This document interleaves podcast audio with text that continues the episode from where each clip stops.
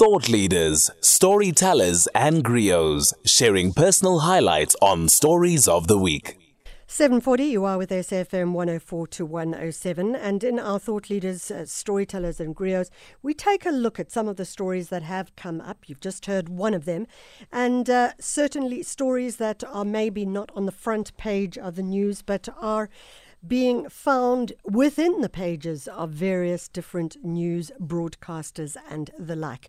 So, obviously, we've been telling you that October is Mental Health Month, and uh, we are looking at how mental health has shifted and changed, particularly over the last two years with regards to COVID 19. Anxiety levels seem to be much, much higher, and they are something that we need to be aware of. On the line, we have Nombulelo Shange. She's a lecturer at the Department of Sociology at the University of the Free State. And uh, Nombulelo took part in an opinion piece uh, focusing on mental health and how institutions are addressing it as well. Nombulelo, thank you so much for joining us. Thank you for having me on your show. Nombulelo, let's talk about what you wrote around in your opinion piece with regards to how people are addressing mental health at the moment. Mm. So I think for a lot of South Africans, and maybe in kind of a weird way, we have the lockdown to kind of thank for this. A lot more people are starting to become more aware and in tune of like their mental health. Um, I think particularly being someone from the black community where those kinds of issues and topics aren't really discussed, it's been interesting to see even middle-aged um, and elders within the community kind of refer to these challenges and how difficult they are and how important it is for them to be dealt with within the workplace on more interpersonal levels, particularly amongst the, the youth. Um, but unfortunately, a lot of the structures and and the places which we kind of belong to, be it as students, be it as as workers, be it as wherever we might find ourselves, um, those structures aren't as connected to the the everyday kind of reflections and realizations that people are starting to have about their mental health. So, Those structures, unfortunately, are still putting core business and, and productivity and profit and whatever it is that's driving them and their agenda ahead of the people that make up so Nombulelo, let's let's um, let's tease out what you've just said as well. So we go, we're going to go into structures, etc. But mm. I mean, one of the issues, and I'm not going to talk, talk just about black communities because I know that in many white communities this is the case as well, is one of the yes. issues around mental health is the fear of discussing it publicly. And we've, we've seen it addressed on social media where people say, speak out if you are feeling depressed. And, and, and I do say that this is across the board because I, have experienced it personally with friends mm. who've really, really experienced terrible, terrible depression, but have been too afraid to speak out with really terrible consequences. Um, let's talk about that fear. What is it about, and, and how does one speak out? I think the fear stems from, in, in as much as, like I was saying earlier, that the lockdown has allowed us maybe to be a bit more vulnerable than in the past. Um, that doesn't erase whatever the societal structures and systems and culture is initially. And I think a lot of that fear comes from uh, usually the slurs and the kind of misconceptions that mm. society has about mental health and our inability to understand it even even as a as a science, never mind as you know, um, on sort of more interpersonal levels where most of us aren't um, university educated psychologists. So trying to understand um, when someone is not okay, and often some of the symptoms of mental health come across as um, laziness at times, or at least that's how they're perceived by society. They come across as the person is um, maybe disregarding um, another person's feelings or um, a way of, you know, kind of going through social life, um, it becomes difficult for whoever is receiving that treatment from the person who's not well at that moment to understand it as an illness it's particularly because it's invisible. It's not like um, when you're physically sick or, or hurt, where you can point to it and you can say, my arm has been cut, I need stitches. Yeah. Or say, I've got chest pains, I need pills or whatever it is that you need. It's it's invisible and a lot of the times it's difficult even for the person who's going through it to articulate. A lot of people uh, realize in retrospect, once they've often received the treatment that they need, that, oh, the reason I was behaving this way or the reason this was happening is because I was not okay. Yeah. So I think it, it stems from a lot of things, but um, generally it's, it's our inability or difficulty in understanding what is going on, both from the people and the spaces receiving um, and, and from the person who's also going through it.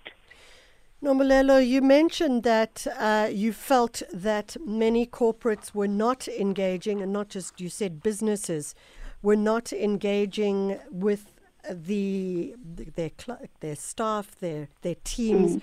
and not taking mental health seriously. Where is this research coming from? Um, I think with, with, with that, we, we, we talk quite a bit within the opinion piece about some of the more interpersonal challenges that we have seen ourselves in our own lives, mm. uh, but also as being being um, professional in the professional space ourselves, and from experiences of within our families. And so, so it's anecdotal. So what we're saying is it's anecdotal. Not not particularly. There's okay. there's, there's a lot of other things that we can um, also draw from. We, we refer to a case study in the opinion piece of um, UCT professor who committed suicide yes, sure. in 2000 in 2018. Yeah. Yes. Um, and so those kinds of um, things are also important to grow from. We also speak to the fact that, well, we don't speak to it in the opinion piece, but one of my other colleagues in a different platform, um, I think it was on PowerFM, um, spoke to um, the World Health Organization um, growing more and more concern towards mental health, particularly in developing countries, and even going to the extent of arguing that mental health actually, um, in the long run, impacts on our development. And so, if we want to tackle or address certain developmental challenges and issues that we're facing within South Africa and Africa as a continent, we need to also start prioritizing mental health in as much uh, way as we prioritize healthcare uh, as a whole, as in as much way as we prioritize education and all these other systems yeah. and structures that we prioritize in order to overcome um, some of our developmental challenges. So, so, it's it's it's it's anecdotal, but it's also coming from a place of having read around this issue of of just a, a social scientist scientist as well. Our role is to analyze and observe um, the, the, the society that we find ourselves in and try and make sense of all these shifts and the changes that we're seeing. So, Nombulelo, let's, um, in closing, just give us some suggestions. What would the way forward be? Some practical suggestions that could be used, participated in, addressed in different institutions, be they universities, mm. be they the private sector, be they the public sector. What would you like to be see being done? I, I definitely think the more interpersonal work that might have been started as a result of um, COVID-19 needs to, people need to carry on having those discussions and reflections amongst themselves, even in post-COVID-19, whatever that might be or whatever that might mean. Mm. Um, but I think in the workplace, there needs to be far more concerted efforts. One of the things that we also penned in the opinion pieces to say, um, a lot of structures and organizations, unfortunately, had to um, uh, retrench in order to stay afloat, in order mm. to save the jobs that remain. But was there enough going back to the people that are left behind? Because it can't be easy for them, having watched half of their team members yeah. been fired. Um, being worried that they're next, the workload that comes from having to take on from the people that have been fired. What kind of structures and um, sort of coping mechanisms have been put in place for those people that are left behind. Um, and so that kind of thinking, um, that kind of shifting from um, purely productive and capital and profit focus to understanding that for your company to be productive, for your workspace to be productive, the people have to be relatively happy. They have to be healthy. So how do you ensure that as an organization, as a boss, uh, you ensure that people actually have access to those. So, you know, um. Nombulelo, I absolutely agree with you. But my concern with this is that the way you're framing it is corporate is profit based. That's a very old traditional way of thinking. Shareholder um, uh, basis is, is not necessarily how a lot of corporates are working. I mean, I see many corporates who are now working with ESG, which is environment, society, mm-hmm. and, and the like. Mm-hmm. I also see them working with a kind of stakeholder theory where they are engaging with diverse uh, people in their company. So I, I, don't think it's necessarily. I think it's it's painting all private sector with one foul swoop of a brush. Surely. But I think if you look at things like, for instance, this year, yeah. the JSE for the first time um, since the the hit of COVID and and the the kind of precarious space that we find ourselves in was actually able to make profits. So last year we were kind of all in the same boat and we were all struggling and suffering. But this year, corporate in South Africa, anyways, and arguably globally, was able to kind of find its feet and start to do well but nothing has changed in terms of youth unemployment. Okay. So yeah, I, I hear you. I think that I think that you're quite right. I mean, if we're going to go for a post GDP conversation, we we should uh, get someone in to talk about that as well. Nombulelo Shange is a lecturer at the Department of Sociology, and it's a very valuable question: is what are corporates doing to engage with the mental health of their staff. And someone sent us a message saying maybe having coaches or mentors.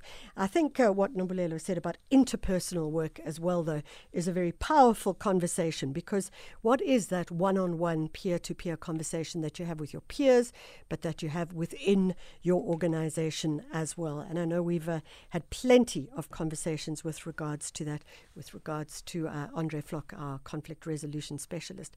But uh, the bigger question, of course, is what would an environment look like that was maybe post GDP, that where we looked at other issues and other sustainability answers to making sure that people were safe and happy and that we had a economy as opposed to just one based on the GDP. 753.